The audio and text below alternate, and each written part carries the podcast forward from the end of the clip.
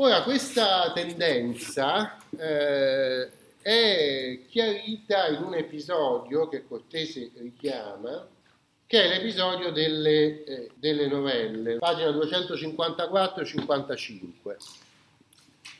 Cioè, le diverse fonti riportano un episodio, è interessante perché non è soltanto uno che lo dice, ma sono almeno due o tre eh, autori successivi ai fatti di eh, diciamo 70-80 anni che ci dicono che Irneio era riuscito a ricostruire il codice, anche se non aveva ancora trovato gli ultimi tre libri, quindi aveva ricostruito il codice con tutte le sue costituzioni fino al libro nono, dal primo al nono. Il codice contiene anche delle norme che sono scritte in greco, promulgate da eh, Giustiniano, ma nella versione medievale, nella versione ricostruita da Irneio, i pezzi greci non ci sono perché evidentemente il greco non trovò nessun manoscritto che conteneva pure il greco.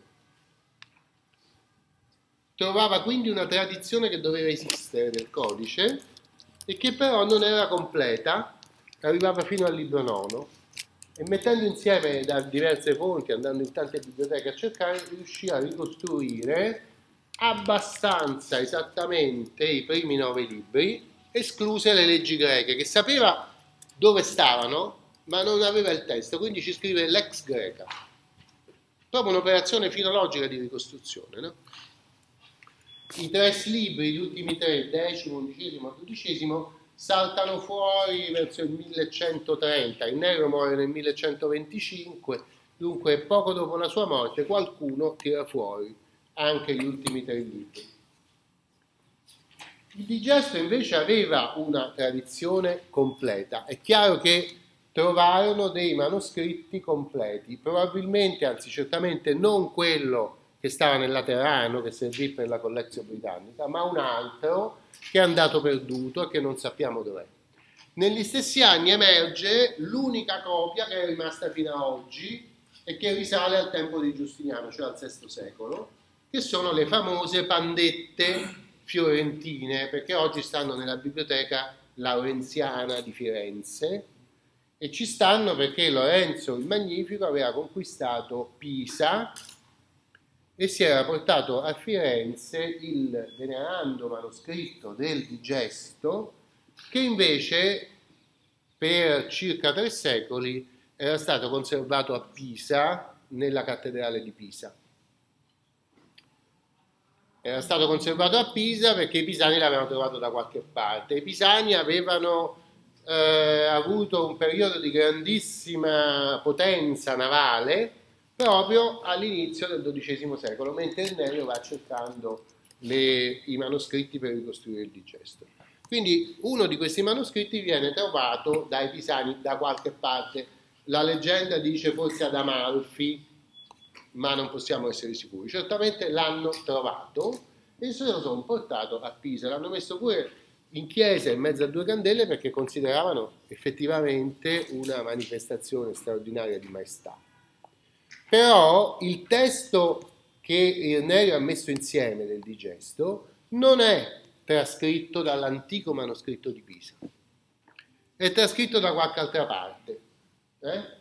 probabilmente da un manoscritto che chissà dove stava, ci sono state fatte un sacco di ipotesi, e che non conteneva i frammenti greci, ancora una volta c'è il problema del greco.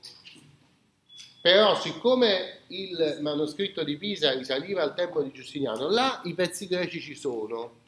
E quindi verso il 1170 un pisano che sapeva il greco, che si chiamava Burgundio, traduce i pezzi greci che stavano nel manoscritto a Pisa in latino e quindi per il digesto anche i pezzi greci sono introdotti in traduzione latina dentro al testo. Ora questo ve lo dico per dire cos'è un lavoro filologico nel XII secolo.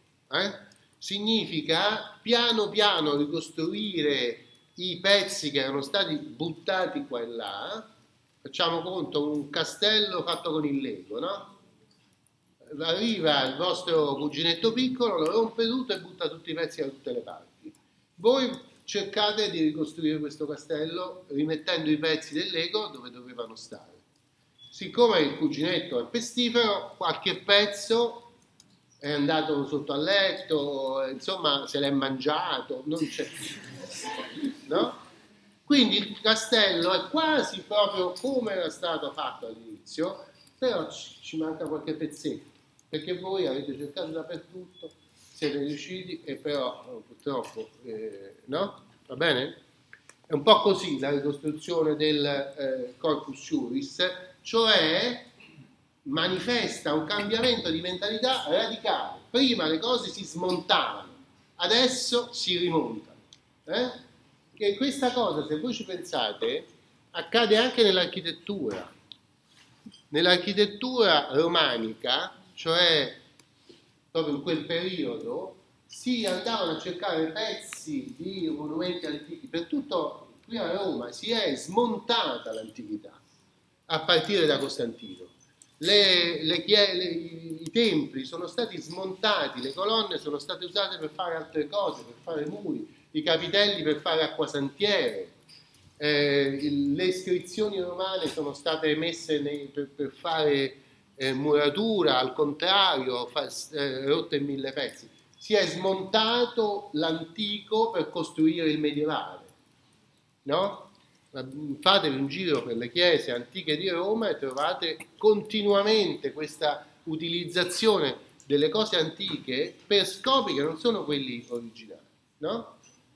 Proprio in quel periodo là, nel 1130, invece, i pisani, guarda caso, proprio i pisani, vanno in giro con le loro navi cercando monumenti antichi e cercano per esempio sarcofagi e se li portano a Pisa e a Pisa esiste il Camposanto che sta vicino alla cattedrale che è una meravigliosa raccolta di sarcofagi antichi perché la, eh, le famiglie ricche pisane volevano farsi seppellire dentro, dentro tombe romane, no? si sentivano romani e scrivono una storia di loro che combattono contro i musulmani come se fossero i romani che combattevano contro i cartaginesi no? e dicono Roma siamo noi e cominciano a costruire in forme classiche, a cercare di imitare i capitelli classici invece di romperli, distruggerli, usarli per altri scopi. No? È un momento in cui l'antico si cerca di recuperarlo per com'era, per, eh, perché sia un modello da imitare, non più un insieme di materiali da usare. No? Eh, questo si vede nel, nel lavoro di Irnerio, però in Irnerio si capisce già da alcuni episodi, ecco l'episodio di cui volevo parlare, eh, si capisce che lui vede questo da giurista, cioè lui dice se io ricostruisco il complesso delle norme giustiniane per come erano, io dispongo di una straordinaria autoritas, autorità, per affrontare tutti i problemi giuridici del mondo che cambia. Ce la posso fare solo se ho questo complesso, perché Giustiniano ha previsto tutto e se io sono capace di leggere bene tutte queste fonti e se ce le ho tutte sotto mano, allora sarò capace di applicare queste, eh, le logiche delle soluzioni, anche se previste per casi molto diversi e molto antichi, le posso applicare oggi, perché le logiche funzionano sempre, no? Allora Irneio vuole che ci sia tutto dentro al corpus juris, che sia come l'aveva fatto Giustiniano, però vuole anche che non ci sia poi più troppo da cambiare, cioè che questa immagine ci dia uno, uno strumentario sufficiente per risolvere i problemi con la scienza e non con la legge. No? Come abbiamo visto in questo mosaico, il re dà solo l'autorità al giudice, poi il giudice risolve con la legge. Non c'è più bisogno di andare dal re perché faccia una nuova legge. Bisogna sapere usare le leggi che ci sono perché la scienza, che è quella scolastica che vi avevo detto, si, pro- si pone dei problemi, allinea gli argomenti che trova nelle fonti e grazie a questi argomenti applica l'autorità, questo, nel caso del diritto di Giustiniano, l'autoritas del legislatore, la applica un caso che il legislatore non aveva previsto, ma che la logica delle sue norme può risolvere. No? Va bene? Allora, per fare questo bisogna stare attenti perché se noi vediamo troppe modifiche introdotte al quadro del codice istituzioni e di gesto, cioè dei tre libri definitivi promulgati da Giustiniano, se noi accettiamo che, questi, che questi, queste logiche delle decisioni possano essere trasformate da nuove leggi, e allora la scolastica non è più sufficiente a risolvere tutto, perché qualche volta il giudice non può guardare solo la legge, ma deve guardare il re che dà una nuova norma. Capito? Eh? Cioè, qualche volta abbiamo visto anche oggi succede, la Corte Costituzionale affronta dei problemi, per esempio eh, il suicidio assistito, la eh, collaborazione nel suicidio di qualcuno, no?